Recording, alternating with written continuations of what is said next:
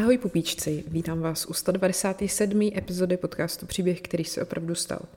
Dneska je to opět speciální, pardon, já jsem Markéta. Dneska je to opět speciální, protože jsem natáčela rozhovor s ředitelkou Fondu ohrožených dětí a je to z toho důvodu, že my jsme vlastně o víkendu s kamarádkama, s Nikolou Štíbrovou a Zuzkou Friaufovou eh, pořádali takovou sbírku Eh, pro klokánek, eh, což jsou ty zařízení, které Fond ohrožených dětí zřizuje pro děti, které jsou prostě v nějaké situaci, která si vyžaduje to, aby byly umístěny jinam než u sebe doma. A musím říct, že mě hodně zasáhly ty příběhy, které nám tam eh, paní ředitelka stihla odvyprávět, tak jsem si řekla, že by bylo fajn si s ní o tom popovídat i v rámci podcastu, aby se o tom dozvědělo víc lidí, protože ta situace těch dětí není lehká.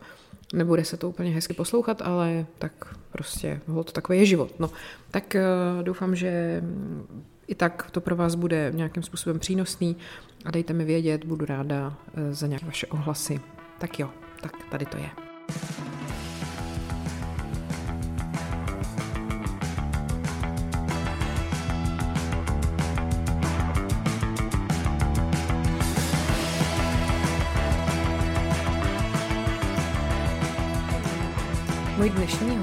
Je Hanka Kupková, předsedkyně Fondu ohrožených dětí. Dobrý den.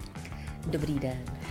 Eh, já jsem si vás pozvala, protože jsme teďka o víkendu eh, s dvěma kamarádkami, s Nikou Štíbrovou a Zuzkou Friaufovou, dělali eh, takovou vlastně sbírku pro klokánek. Snažili jsme se se sbírat co nejvíc věcí pro děti v těch zařízeních a vlastně potom, když jsme to sdíleli na Instagramu a různě na sítích, tak jsme se setkali i s různýma negativníma ohlasama. A já jsem si říkala, navíc teda, když vy jste mi vyprávěla na místě ty různý hrozný příběhy těch dětí, které se v klukánku ocitnou, tak eh, mě napadlo si vás pozvat a abychom to všechno spolu probrali, protože si myslím, že je důležité, aby se to vědělo. Myslím si, že se o tom mluví málo, o tom, z jakých poměrů ty děti pochází a, a co musí třeba zažívat, než se dostanou k nějaký náhradní rodině.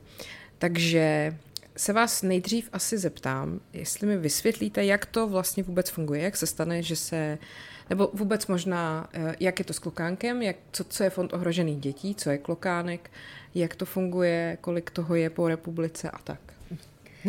tak fond ohrožených dětí vznikl před 33 lety. Založila ho doktorka Vodičková na pomoc právě dětem v náhradních rodinách. Později po deseti letech vznikl první klokánek, což bylo zařízení pro děti vyžadující okamžitou pomoc. A tato zařízení právě slouží pro ohrožené děti, které se ocitnou v tísni. Následně se rozšířila, takže my máme teďka v současné době 15 takových zařízení a ještě existuje přibližně asi tak dalších 40 zařízení, které nejsou pod naší hlavičkou, zřizuje někdo jiný, ať už kraje nebo jiné organizace. E, všechna tato zařízení jsou povinna přijmout jakékoliv dítě v ohrožení a dostanou se k nám opravdu jenom děti, které se ocitnou v ohrožení e, života. To znamená děti týrané, zneužívané, týrané jak psychicky, tak fyzicky. Nebo děti, které se opravdu ocitnou na ulici a neměly by kam jít. Hmm. Takže na to tady jsou klokánky. Klokánek je v podstatě e, takový bytový dům, kde máme maximálně pět bytových jednotek. Jsou to klasické byty, jako míváte doma. hmm E, to znamená v našem případě většinou 2 plus 1. Jeden je obývák, jeden dětský pokojík a kuchyň e, s předsíní, toaletou a koupelkou a je to vybavený tak, jak si to ta teta nebo ten strejda pečující vybaví. Tety a strejdové se tam střídají po týdnu, to znamená, že ten peč, ta pečující osoba tam celý týden bydlí s těma dětma, má tam maximálně čtyři děti, aby to byla opravdu rodinná péče a e, v podstatě každé úterý se prohodí s tou druhou směnou. Mm-hmm. Takže u nás to dítě dostane pouze a maximálně dva pečující kteří se o něj starají po celou dobu, takže rychleji nabíde důvěry k tomu dítěti, protože tam k tomu dospělákovi, mm. protože tam vlastně s ním sdílí večer, když třeba dítě pláče ze spaní, může přejít, jít k té tetě do postele, povídat si s ním. Snažíme se, aby opravdu to bylo vřele a vstřícné prostředí. Mm. Což také velmi často dochází k tomu, že nás někdo napadá, že ty tety nebo strejdové pečující nemají dostatečné vzdělání. Mm. A tady je na snadě otázka, spousta posluchačů tohoto podcastu má děti a mě by zajímalo, jaké mají vzdělání oni, že ho mohou vychovávat. A stejně tak je to vlastně u těch našich pečujících osob. Protože pro nás není důležité, aby měli vysokou školu a věděli, jak psychologicky zvládnout dítě. Na to tam máme odborníky, v klokánkách jsou psychologové, ale ty pečující osoby by měly mít to srdíčko takový, aby ho dokázali obejmout. Ale neobjímáte standardně, jako máte vy děti, ale objímáte dítě, který může mít svrap, neštovice, vši, běžně to mají. Uh-huh. A já potřebuju z lásku je obejmout a ne si je odstrkávat od těla, že bych to od nich mohla chytit. Hmm. Jak dlouho třeba máte nějakou, ehm, jako víte, jaká je průměrná doba, jak dlouho to dítě v tom klokánku třeba stráví? Eh, maximální doba pobytu podle zákona je 6 měsíců v současné době a ta průměrná bývá kolem těch 3 měsíců, mm-hmm. kdy se vyřeší situace. Většinou je to o tom poskytnout tomu dítěti tu první pomoc, to znamená um, pracovat s tou rodinou, nejenom s tím dítětem. Hmm. Když je třeba matka alkoholička, snažíme se prostřednictvím toho, že dítě má u nás umístěné, jí eh, v podstatě, nechci říct donutit, ale přimět k tomu, aby šla na léčbu a pak jí vlastně to dítě můžeme vrátit do péče, hmm. pokud léčba je úspěšná. Stává se to, to samý u narkomanů, případně pokud je nemají kde bydlet, motivujeme je k tomu, aby si bydlení hledali aby to dítě se mohlo vrátit do původní rodiny. Takových dětí se vrací kolem 60%, až hmm. se podaří ta práce. Eh, ty další děti, bohužel, když vidíme, že se to nikam neposouvá, matka nebo otec se nechtějí léčit ze závislosti, tak pak se jedná s ospodem a vyhledává se trvalá péče. Ať už je to pěstounská péče, to je bohužel velmi minimální, protože ty děti v našich zařízeních bývají staršího věku, většinou hmm. od těch čtyř let i výše. Někdy výjimečně máme miminku, ale je to veliká výjimka. Eh, tak eh, v podstatě se snažíme, aby šli do trvalé péče, třeba i do ústavní péče. Hmm. To znamená nějaký dětský domov nebo jiné zařízení, které je vhodné pro to dítě. Takže i to je pro to dítě lepší než návrat do té původní rodiny v mnoha případech. Bohužel ano. Hmm. A eh, je vůbec takhle pár měsíců dostatečně dlouhá doba na to, aby ta, to rodinný prostředí, který bylo nějakým způsobem toxický, se jako narovnalo? Já si myslím, že to lze za tuto dobu a že je to taková ta doba, kdy vy už poznáte, jestli ten rodič na tom pracovat chce a nebo nechce. Protože zase držet dlouhodobě dítě v takovém zařízení e, není správné, protože by si mohlo na to zvyknout. Takže ta trvalá péče je zapotřebí. Pokud třeba přijmeme miminko, tak se dokonce snažíme spolupracovat s přechodnými pěstouny e, s pomocí OSPODu, oddělení péče o dítě, aby tam došlo k přesunu, protože přiznejme si, třeba pro miminko, které je maličké, je strašně důležitá individuální péče. Hmm. A o takové děti přechodní pěstouni mají zájem. Hmm. O ty starší děti tam už je to horší, ty už by neměly kam jít, protože pokud máte třeba psychiatricky diagnostikované dítě, tak oni ty přechodní pěstouni nemají zájem. Proto já vždycky říkám, že všechny druhy takovéto náhradní péče jsou vhodné, ale je vždycky důležité, a jsou potřebné, ale je strašně důležité určit, pro jaké dítě je jaká ta péče vhodná. Hmm. A jak vlastně vůbec proběhne ten proces, eh, než se to dítě k vám dostane? Tam eh, je to tak, že to dítě se vám samo ozve, to asi ne, možná ty starší. A přes, přes co vlastně se vůbec může skontaktovat s vámi? Jak vy se eh, dozvíte, že k vám půjde, nebo že by vám, tak, k vám První mělo... věc je, že eh, se nám může ozvat, eh, máme to jak na webu, tak máme propagační materiály na naší krizovou linku, to má každý klokánek, děti se sami i ozývají, chtějí přijmout do klokánku, je to pro ně složité, protože musí najít tu odvahu odejít z toho prostředí, kde jim to nesvědčí. A přiznejme si, to rozhodnutí není vůbec snadné, když hmm. se do toho vžijete. Eh, pak tam máme spolupráci s OSPOD, oddělení péče o dítě, který zase ve spolupráci s policií nám v noci zavolají a eh, když naleznou nějaké takové ohrožené dítě, ať už třeba někde na nádraží nebo ve skvotu, tak vlastně nás kontaktují a eh, požadují, aby jsme dítě převzali.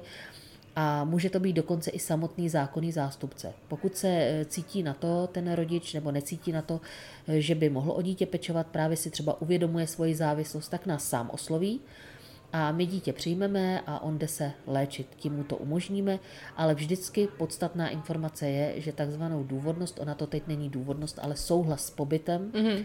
toho dítěte nám musí dát právě stát, to znamená oddělení péče o dítě. Mm-hmm. No a jak je to uh, s financováním? Vy jste mi říkala, že vy vlastně nespadáte pod ministerstvo školství jako mm-hmm. dětský domovy, takže to u vás probíhá jinak. U nás to probíhá jiným způsobem, protože dětské domovy jsou financovány na lůžko, nikoliv na přítomné dítě. My spadáme pod Ministerstvo práce a sociálních věcí a e, tím pádem jsme financováni na přítomné dítě. To mm-hmm. znamená, když já vlastně přijmu dítě a to dítě mi například, což se stává, ospod vůbec nepředá, protože při vydání předběžného opatření dítě uteklo, tak ale já tam to předběžné opatření mám. Nemohu poskytnout pomoc jinému dítěti, protože to místo je obsazené, mm-hmm. ale to dítě jsem v životě neviděla ani neuvidím a nedostaneme to místo zaplacené. Mm-hmm. A toto se třeba stává i u početných sourozenických skupin, kdy jsou propuštěni už do domácí péče, ale čeká se na nabití e, vykonatelnosti. A v tu chvíli zase máte třeba tři sourozence pryč e, po dobu 14 dnů, tří neděl, než e, se stane rozhodnutí vykonatelné. A nedostanete ani korunu na ty děti. Hmm. Takže to financování není zrovna moudře nastaveno. Hmm. A ty hmm. tety a strejdy, kteří se starají o ty děti, ty platí stát z většiny nebo? Ne, ty právě platíme my. Mm-hmm. A mhm. to je to, co eh, většina lidí právě soudí, že ten příspěvek, který dostáváme, zmiňme ho, 39 600 korun na přítomné dítě je dostačující. Je měsíčně teda. Měsíčně. Mm-hmm. Ale když si vlastně uvědomíte, co z toho se všechno musí zaplatit, protože máme dvě pečující tety, eh, berme, že tam jsou čtyři eh, děti, respektive můžou tam být i tři a dvě, záleží, jak zrovna je ta kapacita naplněna, tak máme určitý čin, finanční obnos. Pak tam platíme nájem, vodu, elektřinu v tom bytě, veškeré náklady, ale k tomu máte ještě psychologa, musí k tomu být sociální pracovník a dvě pečující osoby, tak už nyní se dostáváme na částku, která je znatelně vyšší. Hmm, hmm. A to teda upozorňuje, že ty zaměstnanci pracují za zaručené mzdy, které stanovuje ministerstvo. Mm-hmm.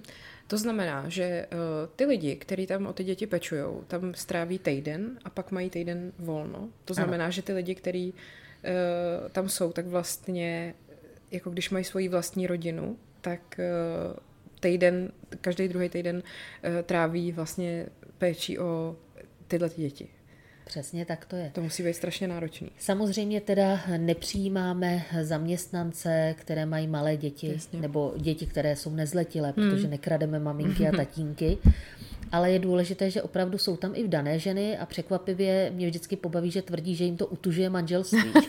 že se tady nevidí, tak pak je to dobrý. Přesně tak. Hmm. Chlap jde do hospody, dá si pivko a když přijede, tak je vzorný manžel týden.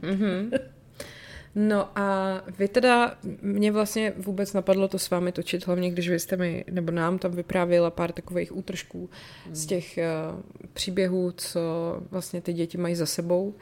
A i vzhledem k tomu, že tenhle podcast se jmenuje Příběh, který se opravdu stal, tak uh, já samozřejmě si to budu chtít poslechnout. I když je mi jasný, že pro rodiče se to, nebo rodičům se to nebude poslouchat hezky, tak vás jenom varuju předem, pokud jste citlivější povahy, tak, tak eh, možná to zvažte, ale je důležité to asi vědět, protože já jsem třeba byla z toho v šoku, v tom smyslu, že jsem si myslela, že tohle jsou jednotky případů, to, o čem jste mluvila, že, že to je spíš jako ve filmu, a nebo že to v, úplně v takových těch vyloučených lokalitách, a ne, že to je jako na denní bázi, jako normální v, v, v určitých, jako, i, i jako ve větších množstvích, takže to mě jako šokovalo a možná, kdybyste teda třeba vyprávila něco, nechám to na vás, ať si lidi udělají představu, s čím vy se tam vlastně setkáváte. Oni ty příběhy jsou opravdu někdy hrozné a když máme pocit, že už nás nic nepřekvapí, tak pořád přijde něco nového, co vás hmm. překvapí. Hmm. Jako ve mně zachovávají ty děti všechny nějaký pozůstatek, něco, co je smutného a když se někdo ptá, že už člověk opravdu, jako mu je to asi jedno, když tam pracuju dlouho, protože tam pracuju, teď to bude 25 let a 20 let nebo 22 let jsou klokánky, tak v podstatě nikdy nám to není jedno. My pro ty děti dejcháme a když opravdu, protože pracuji i v terénu, mám krizový mobil, tak jako ostatní ředitelé klokánku, takže také jezdím do terénu a když vám prostě zavolají a vy jedete pro to dítě, a pak tam vidíte ty příběhy jejich a řešíte je dál a vidíte ale i ten závěr, tak někdy ten závěr je dobrý. Hmm. Pak vás to zahřeje, ale zdá se mi někdy v poslední době, že spíš jsou špatné ty závěry. Hmm. Že nepomáháme, že selháváme všichni, je to prostě hrozně smutné potom. Hmm. Ale třeba příběh, můžu říct, dvou sourozenců, ten končí dobře, hmm. protože zase nechci tady vyprávět nějaký srdcerivný příběhy, abyste plakali na konci. Ze začátku velmi smutný příběh, kdy mi soudní vykonavatel v podstatě přivezl dva sourozence. Byli to dva chlapci, čtyřletý a pětiletý. A klučíci eh, nebyli zvyklí eh, jako běžní děti jíst u stolu, spát v postýlkách protože do, v tomhle věku, do té doby, než je přivezli, vyrůstali u pejsků v kotcích. Problém další, který tam byl, tak byl ten, že ty chlapce, eh, chlapci se nenáviděli. V tomhle věku se doslova nenáviděli a důvodem toho bylo to, že když ten jeden nastrčil toho druhýho, tak vlastně on nedostal nabančeno, ale dostal ten, který ho nastrčil. Takže se vzájemně nastrkávali, tím docházelo k rivalitě, nebyli schopni spolupracovat, dokonce ze začátku jsme museli každého ubytovat na jiný byt, hmm. aby jsme se k tomu nějak dopracovali a postupně jsme ty chlapce učili tomu, že vlastně nic jiného nemají, než tu sourozeneckou vazbu. A opravdu musím říci, že mě překvapila pečující teta s, s tou druhou protitetou takzvanou, kdy pečovali o ty děti tak důkladně, že je naučili dobře mluvit, dobře jíst, protože když přišli, tak si sundavali talíř na zem a lízali z něho jako z misky. Takže všechno tohle je naučila a v podstatě mezi sebou hovořili velmi spisovně, takže třeba říkal, já mám rád svého bratra, já mu půjčím autíčko, ale zajímavé, co bylo, že když jsme tam seděli a povídali si, tak všechny ostatní, kromě mě, opravovali ty děti. Když někdo řekl jo, tak mu vždycky řekli, jo se neříká, říká se ano, říkala to teta. Uh-huh. Ale překvapivě já to jo používám jako slovní vatu a mě nikdy neopravili. A mně to bylo hrozně divný, tak jsem se ptala té tety. A říkám, eh, Zuzi, proč všechny opravují a mě ne? A ona se velmi vážně podívala a říká, já jsem je naučila, že vedení se nikdy nesmí opravovat. Děti byly úžasný, skončili v pěstonské péči, povedlo se jim najít rodinu, což hmm. bylo skvělý úplně, protože opravdu, když přišli, byly to, nechci říct zvířátka, ale byla to taková zvířátka. Ale když odcházeli, byli to úžasní mladí gentlemani, mm-hmm. kteří přecházeli do pěstonské péče trvalé, mm. což teda pak zahřeje u toho srdíčka, protože víte, že budou mít skvělý domov. Mm. Co se stane uh, s rodičema, který tohle udělají? Stane se s nimi vůbec něco? To je právě to, proč je člověk někdy zklamaný, protože v tomhle případě třeba se stalo. Mm-hmm. Tam bylo trestní stíhání, povedlo se to, ale měla jsem třeba maličkou holčičku a opravdu maličkou, rok a půl byl, tak když k nám přišla, tak byla cigaretou popálena i v rozkroku.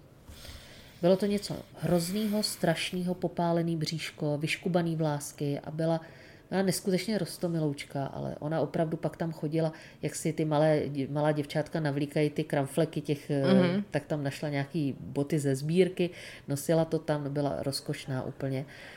Ale my jsme podávali okamžitě trestní oznámení, policie, musím říct, odvedla skvělou práci. Nemůžu říct, že by ji neodvedla. Vyšetřování bylo zdlouhavé, obrovský spis k tomu vedl, ale pak si mě právě ten pan policista zavolal a doslova se mi omlouval, že mm-hmm. s tím mhm. nemůže nic udělat. Mm-hmm protože holčina pobývala u mnoha příbuzných a je natolik malá, že není schopna identifikovat Jasně. toho, kdo jí to dělal. Mm-hmm. Takže tam vlastně takováhle zrůdnost nebyla nikdy potrestána. Hmm. A dá se to nějak paušalizovat, eh, protože z mýho pohledu samozřejmě by mě to lákalo k tomu říct, no jo, tak to je všechno taková ta určitá sociální skupina lidí, kteří uh, jsou pravděpodobně, já nevím, nezaměstnaní, závislí na něčem, uh, prostě sami pochází z nějakých jako hodně špatných poměrů třeba ale trochu se bojím, že to nemusí vždycky tak být. Myslíte si to dobře? Hmm. Není to tak. Ano, máme tam hodně sociálně slabých, ale mezi nimi jsou i budu říkat obrazně, dítě velvyslance jsme tam měli, zrovna ta malá holčička byla od vysokoškoláků, mm-hmm. jo, jako Nedá se to říct, že opravdu aba naopak, já bych řekla, že u těch sociálně slabých eh, tam jsou mentálně na tom trošku jinak, ale když tam dostanete eh, u týraného dítěte rodiče s vysokým IQ, což se také stává, tak mám mnohem lépe nabito, protože oni si vezmou právníky, oni to řeší a v podstatě někdy z toho ty děti výjdou, že vlastně se jim nic nedělo. Ale my jsme ty modře neviděli. Hmm. Eh, když potom teda ty děti v klokánku stráví nějakou dobu a pak se dostanou do té uh, další péče, vy třeba potom máte nějakou zpětnou vazbu i od těch dětí, jako nějaký, uh, že vám děkujou, nebo... Míváme, míváme hmm. zpětnou vazbu, dneska existuje Messenger, nejsem toho úplně příznivcem, raději mám osobní kontakt než tady ty sociální sítě, ale velice pomáhají, jak jsem zjistila, díky Nikol. Ale e, musím říct, že je pak milé, když vám přes ten messenger ty děti napíšou, teď se s vámi radí a představují vám přítele svýho a podobně. Potkala jsem třeba, šla jsem po nádraží soukromně v sobotu a vrhla se na mě holka s klukem. Kluka jsem neznala, ale holka právě byla u nás v klokánku. Takže je to velice příjemné, když hmm. vám děkují, říkají vám pozitivní věci. Samozřejmě se ale můžou najít děti, které vám pozitivní věci neřeknou. Můžou eh, říct, že se jim v klokánku vůbec nelíbilo, že tam byli nešťastní, že tam nechtěli být. Hmm. A tak to je, protože bohužel do klokánku občas ospad, ospod umístí děti, například když jsou hodně rozhádaní rodiče, ovlivňují děti, nestarají se dost dobře o ně, ale o sebe spíše, hmm. tak ty děti jdou do takzvané neutr- do neutrálního prostředí, přechází, hmm. což jsme my. Pracujeme s nima s psychologama, ale mají třeba zákaz kontaktu s rodičema, do doby, než se to vyřeší a podobně. A samozřejmě ty děti to pak vnímají špatně. Jasně. A dávají to za vinu klokánku, jasně, jasně. což my neovlivníme. Hmm, hmm, hmm, takže můžete najít dítě, který vám řekne, že se mu tam vůbec nelíbilo. Hmm. Ale musím říct, že naštěstí je hodně dětí, které nám dávají tu zpětnou vazbu, že se to vyplatí dělat. Hmm, jasně. A vy, když jste teda říkala, že jste v Klokánku už takovou dobu, vy jste taky tam začínala jako teta, nebo jste rovnou hmm. byla v úplně jiné struktuře? Já jsem byla přijata do Fondu ohrožení dětí jako pomocná síla do sekretariátu. Aha. Pak jsem postupovala, dělala jsem poradensko-relaxační pobyty pro náhradní rodiny, hmm. pak to šlo zase dál a postupovalo to tak, že v roce 2015 jsem se stala členkou předsednictva. I jsem si vyzkoušela práci tety, hmm. protože vlastně dá se říct, že já jsem na fondu prošla všema pozicema, včetně toho, že jsem uklízela zrovna tyhle prostory. Jasně. Takže opravdu úplně vším a myslím si, že je to dobře. Hmm protože vím, co ta práce obnáší, jsem schopna si těch lidí vážit, jsem schopna komunikovat s těma dětma a mám je ráda, takže skutečně třeba o víkendu, když už mám volný víkend, což je velice výjimečné, tak jsme třeba jeli na koně společně. Hmm. Jo, protože zase ty děti jsou pro vás zpětná vazba, kterou taky potřebujete, nejenom tu kancelář, ty politiky někde pořád něco vyřizovat, ale právě ty děti. A e, v podstatě teda v roce 2015 jsem skončila jako členka předsednictva a později, asi tak o dva roky nebo o tři roky, jsem se stala předsedkyní Fondu ohrožených hmm. dětí. A vy jste mi říkala, že teď už teda ne, ale že jste pro ty děti jezdila osobně na, na ty místa, kde to Přesně zrovna bylo tak. potřeba. To vám prostě zavolají o půlnoci a vyjedete. Ano, já každopádně teďka už můžu vyjet jenom do Klokánku, mm-hmm. protože e, není e, podle zákona správné, abych pro děti jezdila, protože to přísluší ospodu. Na rovinu nám by to úplně nevadilo, ba naopak mi to vyhovovalo, protože třeba jsme zkrátili pobyt toho dítěte, které mělo problémy třeba na policejní stanici, než se sežene policejní auto, než auto sežene ospod, tak my je máme k dispozici. Mm-hmm. Takže teď opravdu to probíhá tak, že v nás v noci zbudí telefon. Dneska třeba o půl jedné mi volala paní, že mají maminku se čtyřletým dítětem a že by potřebovali umístit to dítě, protože matka přespí v asilovém domě, ale tam to dítě nemůže být, protože je určené jenom pro ženy. Což teda jsem se nad tím hodně pozastavovala, protože pokud se jedná o jednu noc, tak asi by to tam snad na tom no, asilovém jasně. domě přežili za mě, ale dobře. Každopádně pak to nedopadlo, protože policie to eh, Musela jsem odjet na klokánek, tam jsem teda čekala na příjem. Pak, takhle, takhle v noci jste čekala? Ano, mm-hmm. tak to probíhá. To stanete v půl jedný, nabijete se energií, na každého se usmíváte, protože je zapotřebí, aby to dítě přišlo do klidného prostředí, aby nevidělo nějaký výraz, Ježíš zasměje, někdo otravuje, ale mm. spíše jupí, my tě tady vítáme tak eh, jsem tam vyčkávala, pak se rozhodli, že vlastně to není problém, že už bude brzo ráno a matka potom ráno odjede i s tím dítětem, takže už to nebylo zapotřebí. Takže i takové výjezdy máme. Ale když už to dítě třeba přichází, tak eh, musím říct, že někdy jsou to i vtipné situace, protože jsme měli eh, supervizi, protože my ty zaměstnance, kteří nejsou vlastně odborníci hmm. v uvozovkách podle někoho, tak máme takzvané supervize a intervize, kde je školíme a říkáme jim vlastně i, jak by bylo vhodné s tím dítětem zacházet, když má problémy a podobně. A měli jsme tam pana supervizora, který nám říkal, pojďme si vyzkoušet, když to dítě přichází, tu cestu do toho klokánku. A opravdu jsme si to procházeli s očima toho dítěte a mhm. zjistili jsme, že ty dlouhé chodby, co tam jako přicházíme tou dlouhou chodbou, že by tam mělo být světlo i ve dne rozsvíceno, aby mm-hmm. se nebálo. Mm-hmm. A ten večer jsme si to všichni jako odkyvali, že teda budeme vždycky svítit a to. A já jsem večer odjížděla pro dítě pro příjem. Nejen, že jsem přijela ke klokánku, už se mi neotevřela brána vůbec vězdová, protože elektřina byla vypnutá, odpojili na chvíli elektřinu, vypadl proud. Takže já jsem brala to malé dítě brala jsem to malé dítě a v podstatě jsem procházela tou chodbičkou, kde byla úplná tma, protože nesvítila elektřina a vrchol všeho bylo, mimochodem bylo to na Halloweena, Aha, takže vrchol všeho bylo, že ho chtěli přivítat i ostatní, takže seděli na konci té chodby a v rukách měli svíčku. Ježiš. Já myslím, že to dítě se mi počůrá strachy. No. Takže jsem ho portěnou chovala, chlácholila a během chvilky klučík tam teda začal pobíhat, dostal taky svíčku a byl nadšený. Teda já No. říkám, super, ale podpalte mi klokan. Uh, jak je to třeba s dětma, mě napadá jako cizinců nebo cizí národnosti, hmm. to se vás taky týká asi? Taky se nás to týká. Je to v podstatě jakékoliv dítě v ohrožení. Takže prostě stačí, že je na území České republiky. Přesně tak. Jmenuje se to takzvaně cizinec bez doprovodu. Mm-hmm. A potom, když nejsou místa v těch uh, zařízeních, které jsou pro ně určeny, tak končí u nás a musím říct, že my s tím máme velkou zkušenost, speciálně v Klokánku Hostivici, protože jsme u letiště. Aha, jasně. Takže eh, musím říct, že měli jsme Nepálce, měli jsme z Toronta, měli jsme z Manchesteru. Eh, Je to super, protože přistával, přistávalo letadlo, měla přiletět maminka s dítětem malým. Já jsem se ospodu ptala, jestli jako dítě hovoří česky. Jo, jo, jo, oni tam letěli, jenom tak jako prostě a vracej se, takže matku budou zatýkat, bude na výslechu a my bychom potřebovali umístit to dítě.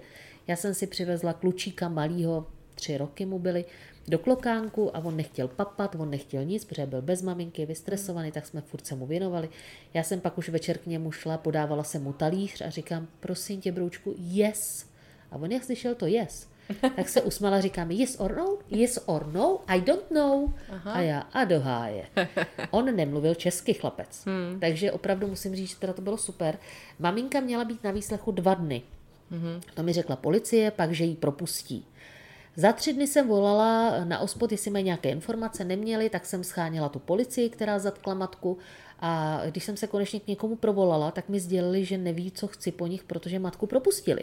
Aha. A já říkám, pardon, a kde matka je? No, matka odletěla zpět do Toronta. A já říkám, a jako ten chlapec je co, to je suvenýr pro mě tady? A on, jo, ona tady nechala to dítě. Ježišmarja. Já říkám, ano. Naštěstí to dobře napa- dopadlo, ospod našel dědečka v Ostravě. Takže jsme tam kluka odvezli a dědeček ho má v péči. No. Ale mimochodem teda chlapec se naučil skvěle česky. Takže ona ho tady prostě nechala. Nechala, Jen tak suvenýr. týrnix. Odletěla a nám zůstal toronský suvenýr. To je neuvěřitelně. Mimochodem byl rostomilý. No a uh, jak je to právě třeba s těma příbuznýma, když teda, dejme tomu nějak rodiče nejsou mm, kompetentní na to, aby tam to dítě vyrůstalo. A ještě jsou nějaký prarodiče, že jo? Jsou nějaký hmm. příbuzný. Je to jako varianta, nebo, nebo je to až varianta číslo dvě, tři a, a tohle To je je varianta? varianta číslo jedna. Jo. Úplně. Hmm. I před pobytem v Klokánku se vždycky hledá někdo, hmm. jestli není z příbuzenstva. Tam je problém, a to by na to každý měl myslet, že když existuje eh, třeba partner, budete žít s partnerem nesezdaná, dítě hmm. nebude jeho, Jasně. ale bude s ním celou dobu vyrůstat a bude ho milovat jako tátu. Je třeba na to myslet, protože pak je to problém, musí se to dokazovat, soudy a takový, není to přímé svěření. Takže já třeba v tomhle případu, když jsem měla kamarádku, která takhle to měla, tak jsem jim doporučila, ať si udělá listinu o svěření. Kdyby se jí něco stalo, tak když bude existovat tato listina, tak vlastně je tam možnost, že to dítě se úplně našemu zařízení vyhne a půjde rovnou do péče toho partnera. Mhm, takže, takže kdyby ta listina neexistovala, tak se může stát, že dítě... Na 99% skončí v tom zařízení, než soud určí, jestli Aha. opravdu je to oprávněná osoba, protože pro to dítě je to cizí osoba. Jasně. Takže tam vlastně může skončit i dítě, který je jakoby uh, v úplně, vyrůstá v úplně normálních poměrech a To je jenom, pak to jenom nejsmutnější, byrokraticky to jako hmm. uh, takhle... Tam třeba může totiž nastat to, a to jsme taky už zažili, že jim třeba zemřeli oba dva rodiče při hmm. autonehodě. Hmm. Jo, a to potom je teda strašný březa a musí se to těm dětem oznámit. Když to neoznámí policejní psycholog, je to potom na nás. Hmm.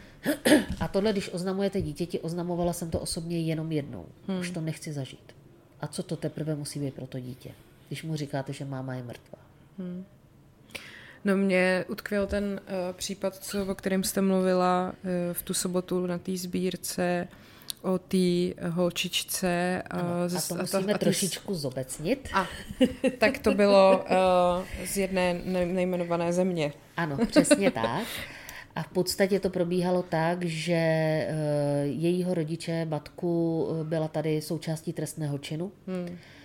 Na následky toho trestného činu po přijetí, kdy jsme holčinu přijali, tak vlastně zemřela ta matka. Hmm.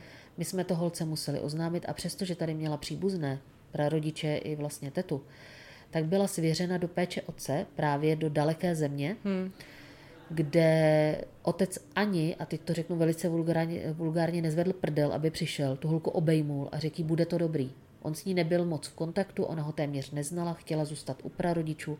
Neustále nám to opakovala, přestože byla plná smutku, tak za mě to je neobyčejná hrdinka, protože to zvládala opravdu velmi dobře na to, v jaké situaci byla. Dokonce, a to bych neměla říkat, ale přinesla si morčátka, protože my bychom tam zvířátka mít neměli. Víme, jak to je, ale víte co, prostě umřela jí matka. Měla hmm. složité období, takže ten souhlas jsme výjimku udělili na tohle. A když e, jsme mluvili se soudkyní, ujišťovala nás, že bude zvažovat péči prarodičů nebo té tety, protože s nima je e, holčina v kontaktu. Přesto z ničeho nic druhý den se tam objevila e, manželka nebo přítelkyně, nevím přesně, jak to bylo, toho otce. Hmm. Měla vykonatelný rozsudek, sebrala holku a odvedla ji pryč. Na dotaz, co bude s morčatama, že jí je to úplně jedno když ta holčina v podstatě promluvila, tak velice tiše mluvila. Ona jí okřikla, že takhle s ní mluvit nebude, ať mluví laskavě nahlas a nekuňká. A vy jste říkal... znova tři dny po smrti matky. No a že, že ani na ten pohřeb nakonec. Ani na pohřeb ji nechtěli poslat a odtahlí do té daleké země, kde je holčina doteď teda a musím říct, že máme zpětnou vazbu. Eh, v podstatě komunikuje jednou za 14 dní přes eh, Facebook, nebo ne přes Facebook, ale přes Skype, eh, video Skype s prarodičema, hmm. ale vždycky u ní sedí ten otec, takže ona nemůže říct vůbec nic a podle nich nevypadá moc šťastně. A musím říct, že co mě tenkrát odzbrojilo, a musela jsem si pak dát krátkou pauzu, protože přišla za mnou a přestože jsem se snažila udělat všechno pro to, aby tomu tak nebylo, kontaktovala jsem ombudsmana, řešila jsem to přes ospody, tak ji odvez a ona se postavila, podívala se mi do očí, jak jsem seděla a říká mi, proč jste to udělala, paní ředitelko? Vy jste věděla, co chci. Hmm. No a to mě právě zajímá, jak se s tímhle tím člověk jako psychicky srovnává, když prostě jste denně svědkem takovýchhle situací a takový strašný roky, uh, jak, jaká je jako psychohygiena vaše, jestli vůbec nějaká je. On se s tím člověk úplně nesrovná. Ve hmm. vás to prostě zůstane tady to, ale na druhou stranu, a to říkám všem svým zaměstnancům, říkám, musíte jít večer spát s tím, že jste udělali úplně všechno, co jste mohli. Hmm. Protože jestli si půjdete večer lehnout a řeknete, ještě jsem mohla tohle, hmm. tak jste v háji. Hmm. Jasně. Jo, takže já opravdu jedu na maximum. Někdy si troufám říct až na hranu zákona, kdy mě opravdu i úřady vyzývají, že ne, že to už je moc ale prostě v zájmu toho dítěte musím udělat úplně všechno, protože jinak se s tím člověk nemůže srovnat. Hmm. Ale je to někdy fakt smutný. No. To, to je, tomu rozumím. A když se řekne klokánek, tak eh, mě a možná i dalším se vybaví nechvalně proslulá kauza s kuřimi. Ano. A protože to bylo možná pro mě dokonce poprvé, kdy jsem se vůbec jako s názvem klokánek setkala a zjišťovala jsem tehdy, co to je. Uh, jako vy už jste v té době pracovala? Určitě. Tom, uh, vzpomínáte si na to nějak? Na to se zapomenout nedá. jako, jo, a jakože nějak vy osobně jste... Ano. Se, no tak to mi musíte říct. jako, víte co, tam jsem poprvé poznala, že ne všichni novináři jsou prostě hodní. No tak to. Jdou po senzaci, eh, ty děti Obě dvě ty děti prostě se neměly dobře, hmm. protože přelejzali brány klokánku, chtěli je natáčet. Nikdo si neuvědomoval, co pro ty kluky to znamenalo. Hmm. Že to znamenalo ponížení ve škole, ponížení úplně všude. Vím, že potom doktorka Vodičková rozhodla o tom, my jsme je odvezli ve spolupráci s cestovní kanceláří do zahraničí, u nich jsme se střídali, byli jakoby na dovolené, hmm. aby byli mimo média, mimo dosah každého, kdo se jich na to chtěl vyptávat, protože ty děti zažily totální hrůzy, hmm. totální. Hmm. A jsem strašně šťastná, že si mohli změnit jména a žijí teďka v pěstounské rodině. Hmm. A tam teda byla ještě ta, že jo... Uh, Škrhová. Škrlová. Já jsem o tom dokonce točila jednu, jednu epizodu uh, podcastu o této kauze, která je tak podle mě neuvěřitelně jako zamotaná a divná, že mm. jako vůbec byl problém to celý jako dát chronologicky dohromady, aby to nějak prostě dávalo smysl. Ale ta si hrála na tu malou holčičku a ta byla Víte taky co, v klokánku. Ale vy byste ji fakt nepoznali. Já, já tomu věřím. No. Já když jsem viděla fotky, tak bych to Ona jako rozhodně opravdu nepoznala. jako uh, vypadala jak mentálně zaostala, vypadala skutečně jako dítě, a ta byla taky v klokánku. Byla. byla. Přišla, ale byla tam jenom eh, přes noc a v podstatě při útěku to vymyslela dobře. Takže že... ona tam byla jenom jako jednu noc. Ano, ona tak tam ona, byla protože ono to z médií krátce. vypadá, že, ne, že tam ne, byla ne. prostě týdny. Ne. Ona dokonce pak sebrala, eh, zubní kartáček sebrala všechno při tom útěku, protože uh-huh. věděla, že z toho se dá získat DNA, že jo. Jo, takže Aha. Eh, velice dobře to tam vyklidila a později už jsme vlastně o ní v tomhle smyslu jakoby neslyšeli. Jo, takže vy jste, vy jste je přijali prostě jako tři třeba sourozence, dejme tomu. Ano. A ona potom zdrhla no, a pak se ukázalo, tak. že to byla hmm. teda... Jo, jako byl to hukot, ta kauza byla naprosto neuvěřitelná, ale pro mě bylo právě zdrcující, jak se média chovaly vůči těm dětem, protože my třeba jako Fond ohrožených dětí eh, těžko scháníme sponzory proto, protože hodně sponzorů chce se s dětma vyfotit, chce ukázat, že jim přispěli. Hmm. Já chápu, že chtějí, kam ty peníze šly. A někdy vypadáme, že vlastně děti žádný nemáme, jo. ale vžijte se do toho, ty děti nemusí ukazovat, že jsou eh, v ústavní péči, nemusí ukazovat, že jsou týraný, a nejsou to cvičený opice. No jasně. Jo, a já, mně se nelíbí tady to fotografování dětí, kde to tam skutečně všude máte. U nás na Facebooku nenajdete naše děti vyfocené, protože si říkám, jednou budou dospělé, budou někde prostě se ucházet o povolání, oni si zadají jméno a najdou je na Facebooku, že byli v klokánku. Hmm.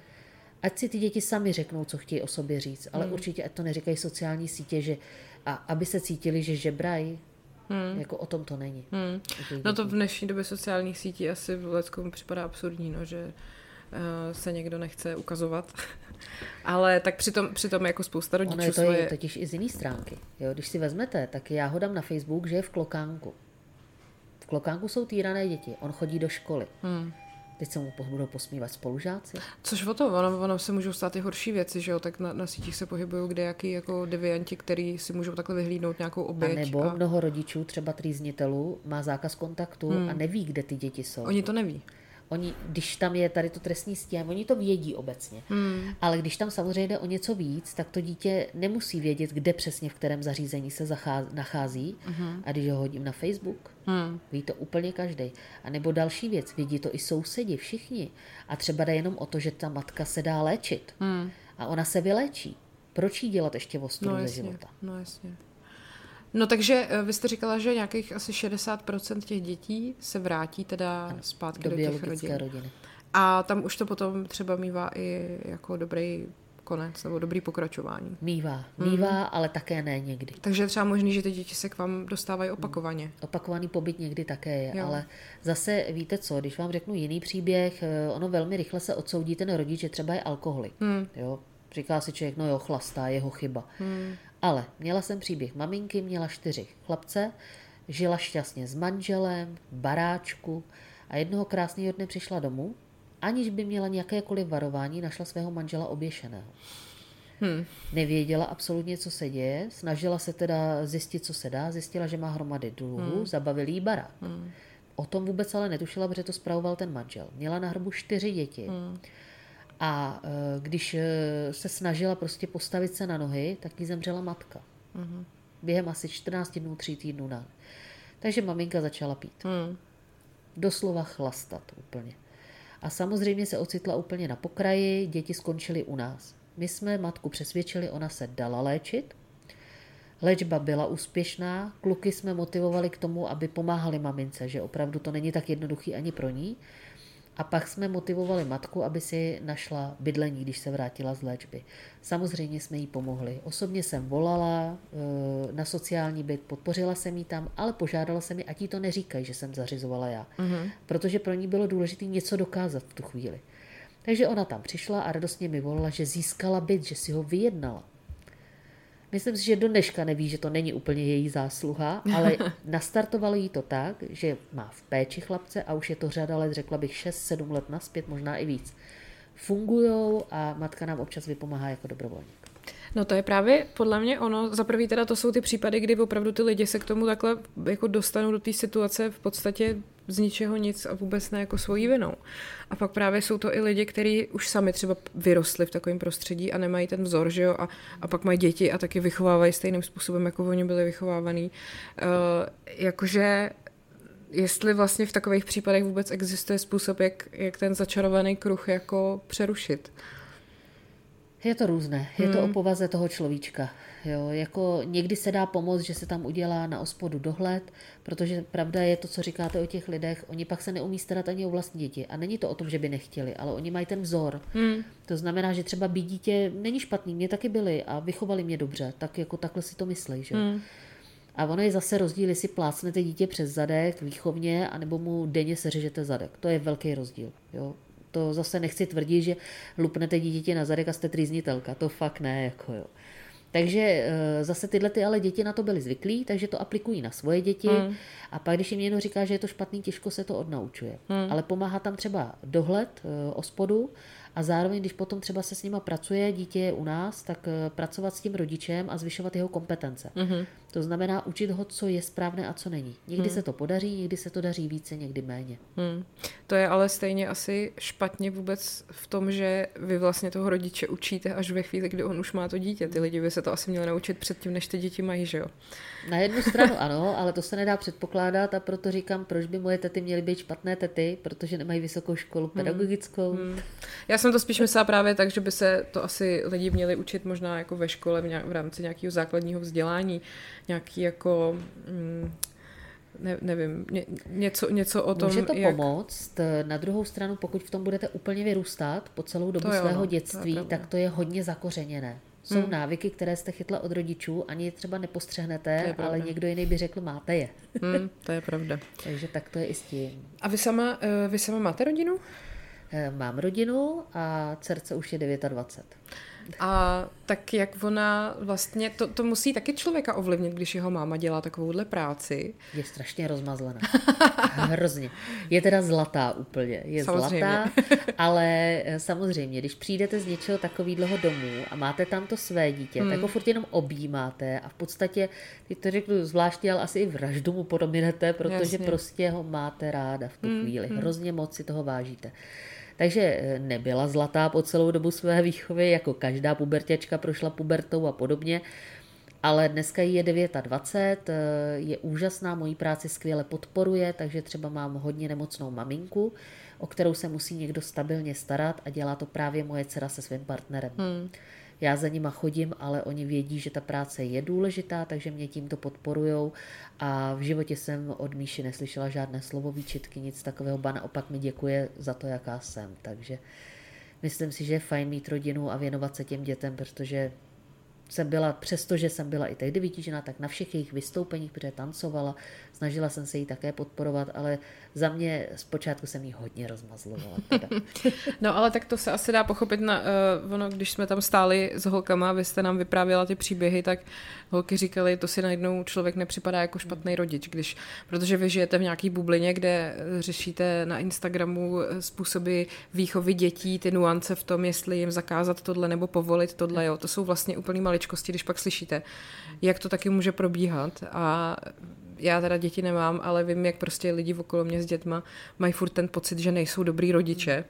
A, a pak jako v kontrastu s tím slyší tyhle ty příběhy, tak to, to je jak z jiného vesmíru, že jo? To prostě... A já prostě- jsem zrovna Nikol říkala, Nikol Štíbrové jsem říkala, že se mi hrozně ta rodina líbí a občas eh, zapluju na její Instagram, protože Ona netvrdí, že má skvělé, milé, hodné dětičky doma, hmm. ale ukazuje to pravé světlo s těma dětma. To je pravda, no. A to se mi na tom Instagramu strašně líbí. Totiž, Tam to moc jo. nebejvá, to je fakt. Tak, takže opravdu vtipné scény, kdy manžel leze v oknem eh, střešním do koupelny, protože se jim zamklo dítě a dítě pouze poděkuje, řekne děkuju a odchází. No, tak je to opravdu přesně běžně ze života. Hmm, jo? Hmm. Ale zase vidíte, že ona má partnera a mají se rádi. Hmm. A ono v mém prostředí vidět milující se rodinu hmm. se skvělýma dětma, který jsou rošťáci, to je těžký vidět. Hmm.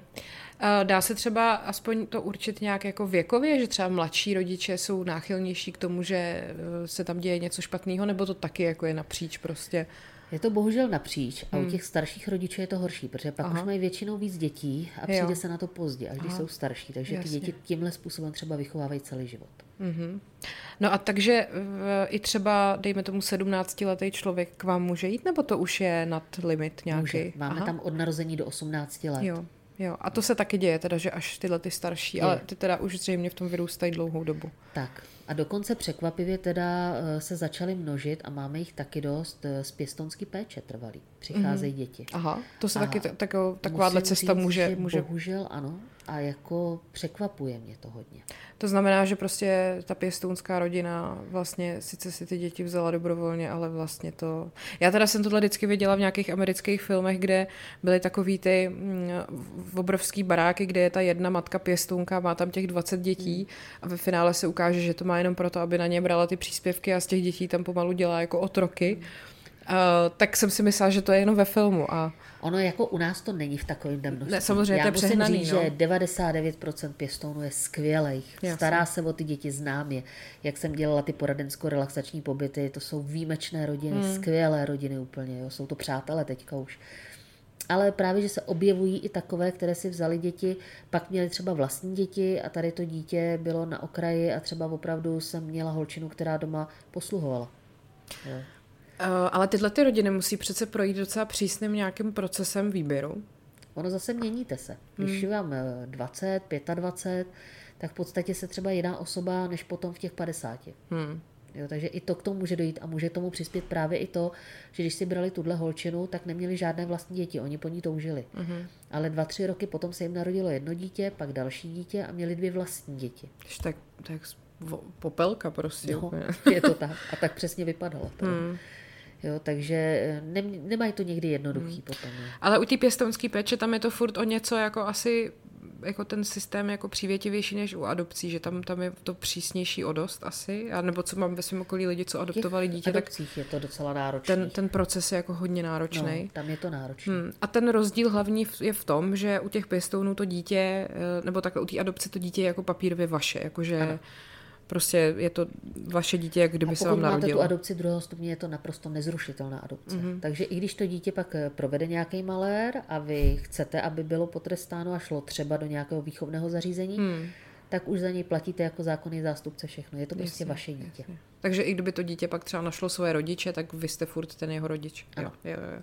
Je to v rodném listě, je to všude zapsané. A u těch pěstounů to je spíš taková ta jako přechodnější uh, Tam je to jako běžné, eh, tak udělaný, že opravdu to dítě tam pobývá, je to dlouhodobá pěstounská péče, hmm. ale reálně tam hrozí to, že když se ozve biologický rodič, tak za A ta rodina by s ním měla spolupracovat, hmm. to je první věc. A druhá věc, když se ozve biologický rodič, a to si pamatuju historicky, ještě když jsem dělala s těma rodinama, tak se tam stalo jedné pěstounce to, že vychovávala dítě, bylo holčině asi tak 12, já si mývala- mývala na táborech, protože jsem jezdila jako vedoucí, a objevila se biologická matka, začala holku podplácet dárečkama a že by si ji vlastně vzala. A stačilo jí u soudu říct, že tehdy ještě byla nezodpovědná, ale dneska je zodpovědná a holčina k ní chce. Uh-huh. My jsme to tenkrát nazývali dítě jako ping-pong, protože Jo. to začalo tím, že holčina byla maličká, přišel otec na fond, my jsme ještě neměli klokánky tenkrát, a říká, že se, matka přišla, že se o ní nebude starat. To takhle řekne nechce. a Prostě přivedla dítě. My tady měli jenom kanceláře, žádný klokánky a teď co chcete s tím dítětem dělat v tu chvíli, že jo? Mhm. Takže se to řešilo, ona byla přesunutá do dětského domova, pak se ozval ale biologický otec, že nechce mít dítě v ústavu a že on se o ní postará. Mhm. Takže jupí. Jenomže holčina byla taková divočejší, byly asi 3-4 roky tenkrát, on si ji vzal, no a ona se tam hádala s těma jeho už dcerama, který vychovával. Mm-hmm. Takže řekl, že je to nesnesitelný a vrátili zpátky do nějakého děcáku zase, protože většinou se nestane, že se vrátí zpátky do toho samého, tam už nemusí být místo. Jasně. Našla se pěstounka, ta si ji vzala a opravdu do 12 let ji vychovávala, holka byla skvělá, jako super, zvládla to s tou pěstounkou, všechno bylo skvělé. A v těch 12 letech, co si ji vzala ta matka zpátky, tak po půl roce zjistila, že ono s holčinou je to trošku komplikovanější, než si myslela. Takže e, začala jakoby být na ní docela hustá a holka skončila na psychiatrii. Takže holka, která skončila na psychiatrii, vzala si ji zpátky ta pěstounka, kterou ji celou dobu vychovávala, tak už se ale chovala hrozně. Řechtala hmm. jako kůň, e, byla opravdu jako napůl šílená. Hmm. Takže zničili úplně její život, protože do té doby byla normální. Hmm. A takhle se prostě zacházelo s dítětem jako ping-pong. Takže ta pěstounská péče je skvělá, ale bohužel tahle rizika tam hrozí, popravdě řečeno. Hmm. Spolupráce s rodičema, vy, když si vezmete dítě do pěstounské péče, tak máte povinnost spolupracovat s biologickými rodičema, takže musíte v podstatě, když budou chtít návštěvy, jim to umožnit, eh, jakoby i navádět nebo motivovat dítě právě k tomu, že by měla mít vztah s těma rodičema. A oni pak třeba nepřijdou. Slíbou, že přijdou, nepřijdou. to musí, být, to musí být pro ty pěstouny možná náročnější než ta výchova toho dítěte, co? Ta tato jako Přesně komunikace tak. s těma, s těma biologickými rodiči. takže je to takový, že fakt pro mě ty dlouhodobí pěstouni jsou neskuteční hrdinové. Hmm. Jo, že tohle dávají, že jsou schopni se o ty děti postarat. Hmm. A když tam přijedete, protože říkám, trávila jsem s nimi i léto a tak, byli jsme na pobytech, tak vidíte, jak není mezi těma dětma rozdíl, že jsou jejich, oni k ním ten vztah mají a vracejí se vlastně, i když jsou plnoletí, tak vlastně je to opravdu taková ta funkční rodina, hmm. běžná, kdy přijedou domů na Vánoce, všichni jsou pohromadě. Je to prostě krása. Hmm. A ještě, jak jste říkala, to, to teda jako se může stát, že prostě rodič přijde k vám a řekne, já to dítě nechci, tak si ho vemte a, a vy si ho jako vemete? Jako, že tohle, stát, to, to se stává. A tohle jako stačí? Jo, on si sice neplní rodičovské povinnosti, ale on se o něj starat nebude, on hrozně zlobí a v poslední době... Co Jakože mě... dítě k vám dají, protože hrozně zlobí? No, takhle to nazve ten rodič, ale ono to má svoje třeba důvody nějaké, jo neupoutaná pozornost, rodič není často doma, eh, chce prostě tu připoutat tu pozornost k sobě, takže provozuje něco, co u nás neprovozuje. Já jsem tam měla chlapce, to bylo velice vtipné, teda musím říct, přivezla ho policie s ospodem, starší kluk. A e, přivezli ho proto, protože kradl e, motor motorovému členu na Vltavě. A já říkám, cože dělal? A teď jako ta policie, no on nám to nechce nějak jako vysvětlit. A když odešli, byl to noční příjem, tak já mu říkám, hele, já nechci rejpat, já jsem zvědavá ženská, co jsi to kradl? A on, motor. Říkám, prosím tě, policajti tady nejsou, proč si kradl ten motor? Jako to neznáš fyziku, ty nevíš, že když ho budeš tí vyndat na zem, že bude trochu těžší než v té vodě? A on, no, no to mi taky došlo. Já říkám, no proč to teda dělal? Neřeknete to? Já říkám, no neřeknu. A on, no, protože já jsem youtuber, on to točil kamarád. Aha. Hrozná sranda.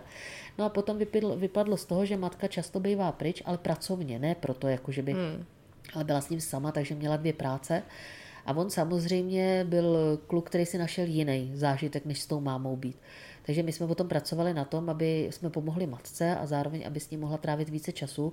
Dalo se to dokupy, kluk tam je seká latinu, jo. Hmm. ale jako neprozradit policajtům, že vlastně je youtuber, který tam natáčel takovouhle blbost a samozřejmě ho chytli při tom, kdy ládoval ten motor a tahal ho na břeh sám, že? No, takže hrozně eh, šťastný. A můj největší rekord, který mám a který jsem nedokázala pochopit, byl chlapec, eh, kdy mi volali, že ho mám převzít do péče, protože ho budou vyšetřovat a rodiče jsou jakoby pryč. A on udělal zajímavou věc, jako když vás někdo v noci zbudí hmm. a do telefonu vám řekne, že vám chce předat dítě proto, protože ukradl parašutistovi padák při seskoku. Uh-huh. Přeberte si to. Uh-huh. Dvakrát jsem se ptala, jestli by mi to zopakovali, proč to dítě mám přijmout. Opět mi bylo prostě řečeno, ukradl padák parašutistovi při seskoku. Já mám bujnou fantazii, takže jak jsem se probuzila, říkám, tak to musel být zajímavé, jak asi vyskočil nahoru a ustřihl mu ten padák, aby mu ho ukradl. Jako furt mi to vrtalo hlavou. Nakonec mi teda bylo vysvětleno, že seskok je celé dílo, to znamená od seskoku po dopad a Aha. potom, co on sebere ten padák a jde zpátky tam, kam patří. Je takhle. No a on nějak dopad, odešel, padák tam nechal a kluk ho ukrad. Uh-huh. No, takže to byl padák při seskoku. Takže ta představa, že jim ho ustřích, asi byla milná. takže opravdu, když vás někdo takhle zbudí, je to úplně báječný. No. Já furt jsem fascinovaná z toho, že si jako rodič můžu teoreticky říct, já už to dítě nechci a prostě ho dám tady jako do, do, do klokánka a je to. A hrozně se množí taky věta, jako že eh, dítě je naprosto nevychované, neposlouchá, nedělá nic, co by mělo, nechce chodit do školy a já prostě chci, abyste ho tady spravili. Aha, jo, takhle. A my pro takové děti ale nejsme určený. No tak samozřejmě. Takže mu vysvětlíme, že to musí na ospod a domluvit se teda, aby mu nějaký orgán pomohl vychovávat děti. Mm. Ale určitě takové dítě není v ohrožení života. No. To je lumpík, který tam nepatří. No, a jestli si ho takhle vychovali, tak je mi to strašně líto, ale my neopravujeme děti, my se o ně staráme. No ale vůbec je jako absurdní, že jako rodič svoje vlastní dítě je ochotný takhle prostě jako dát pryč, protože mu nevyhovuje z jakýchkoliv důvodů, že jo. Ale fakt se to stává teda. Dokonce jsou i rodiče, kteří nechtějí převzít dítě z naší péče zpátky. Aha. Jo, a to potom jako se řeší, protože třeba skončí smlouva, ospod uzná, že už není co tam řešit a že dítě by mělo jít do péče zákonného zástupce zpátky. Hmm. A ten zákonný zástupce vám řekne, ale já ji nechci. Já si ji nevezmu.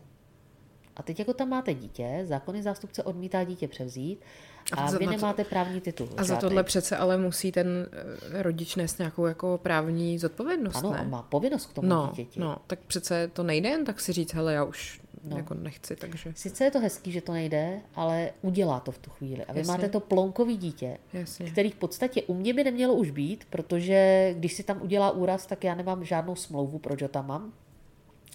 Domů taky nejde, na ospod si ho taky nikdo nevezme, pan ministr Jurečka si ho taky nevezme domů, takže to máme vyřešený tak, že v podstatě pak se volá ospod a to podává, ospod podává rychle návrh soudu, aby bylo předběžné opatření o svěření dítěte k nám. No.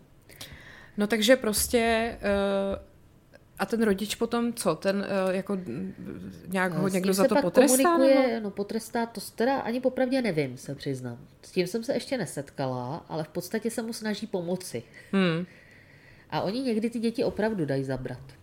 Tomu rozumím, no, jenom prostě mě, mě fascinuje ten moment, jako, že už to dítě nechci, tak se ho takhle jako zbavím a, a jdu dál prostě. A... Neumím to pochopit hmm, taky. Hmm. Měla jsem tam maminu, kterou jsem nechápala a poprvé já se vždycky snažím s těma rodičema jednat nějak velmi slušně, mírně, hmm. protože si říkám, není na mě, abych je soudila, to dělá policie, já se mám postarat o děti.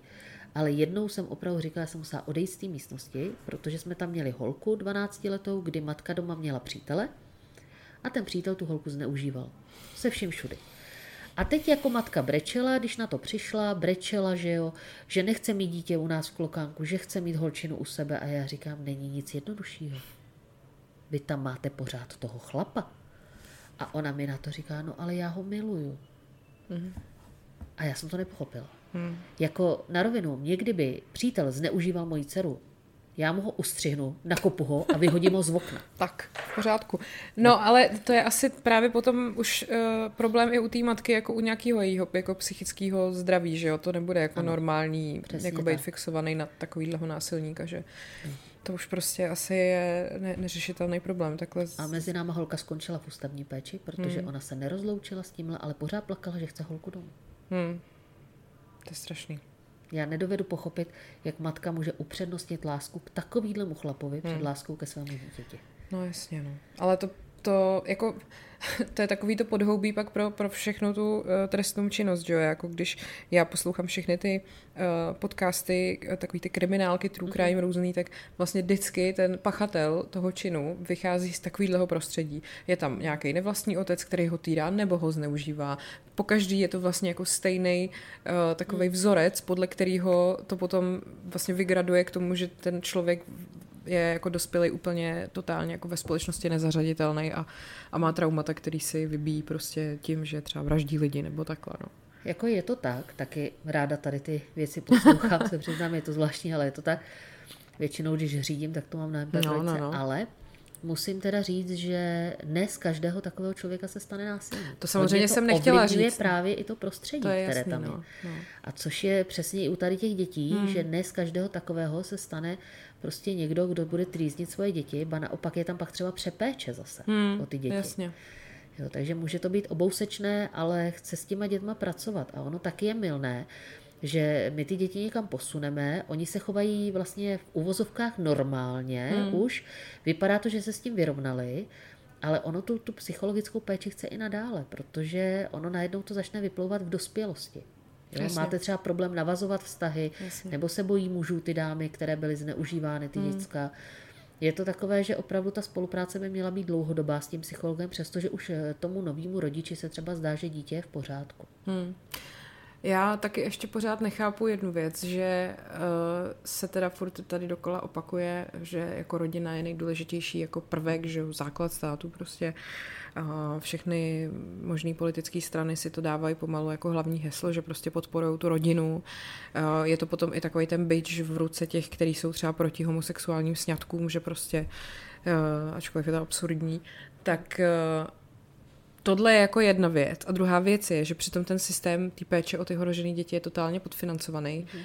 A to přece vůbec jako nedává smysl, že jo? Teď přesně o tyhle ty děti by se naopak ten stát měl postarat nejvíc, protože to jsou přesně ty potenciální uh, rozbušky, které můžou jako v dospělosti napáchat víc škody než užitku, když se o ně ten někdo nepostará, když vyrůstají v takovém strašném prostředí, když přesně pingpongem jsou prostě po ústavech kolujou a, a tak dále, tak jako takovýhle člověk má hrozně jako těžký život už prostě na začátku a jako těžko může být, uh, nevím, nositel Nobelovy ceny, když to řeknu blbě, když prostě nedostane tu šanci. Uh, jako vy to vidíte nějakou logiku? Předpokládám, že ne. ne, ten postřeh máte úplně přesný a eh, já třeba vím, že tady platí v naší zemi, podepsali jsme taky úmluvu o právech dítěte hmm. a hodně lidí se tady plácá po rameni, jak je to skvělý, jak jsme se posunuli, úmluva o právech dítěte skvělá, ano, skvělý dokument to je, hmm. podepsali to téměř všechny země, to je báječný, že napříč prostě světem si budeme vzájemně u dětí pomáhat, ale za mě v České republice je to cár papíru, hmm. nic jiného, protože pardon, ale ptá se někdo na ten názor těch dětí. Já miluju větu, kdy mi přijde dospělý člověk a řekne, já jednám v zájmu dítěte. A já mu řeknu, a byl jste u toho dítěte? Ptal jste se ho, jestli to takhle chce? Já vím, co je zájem dítěte. Hmm. A to mě strašně štve. Hmm. Já s těma dětma mluvím, já vím, co chtějí a nikdo nás neposlouchá, ani mě, ani to dítě.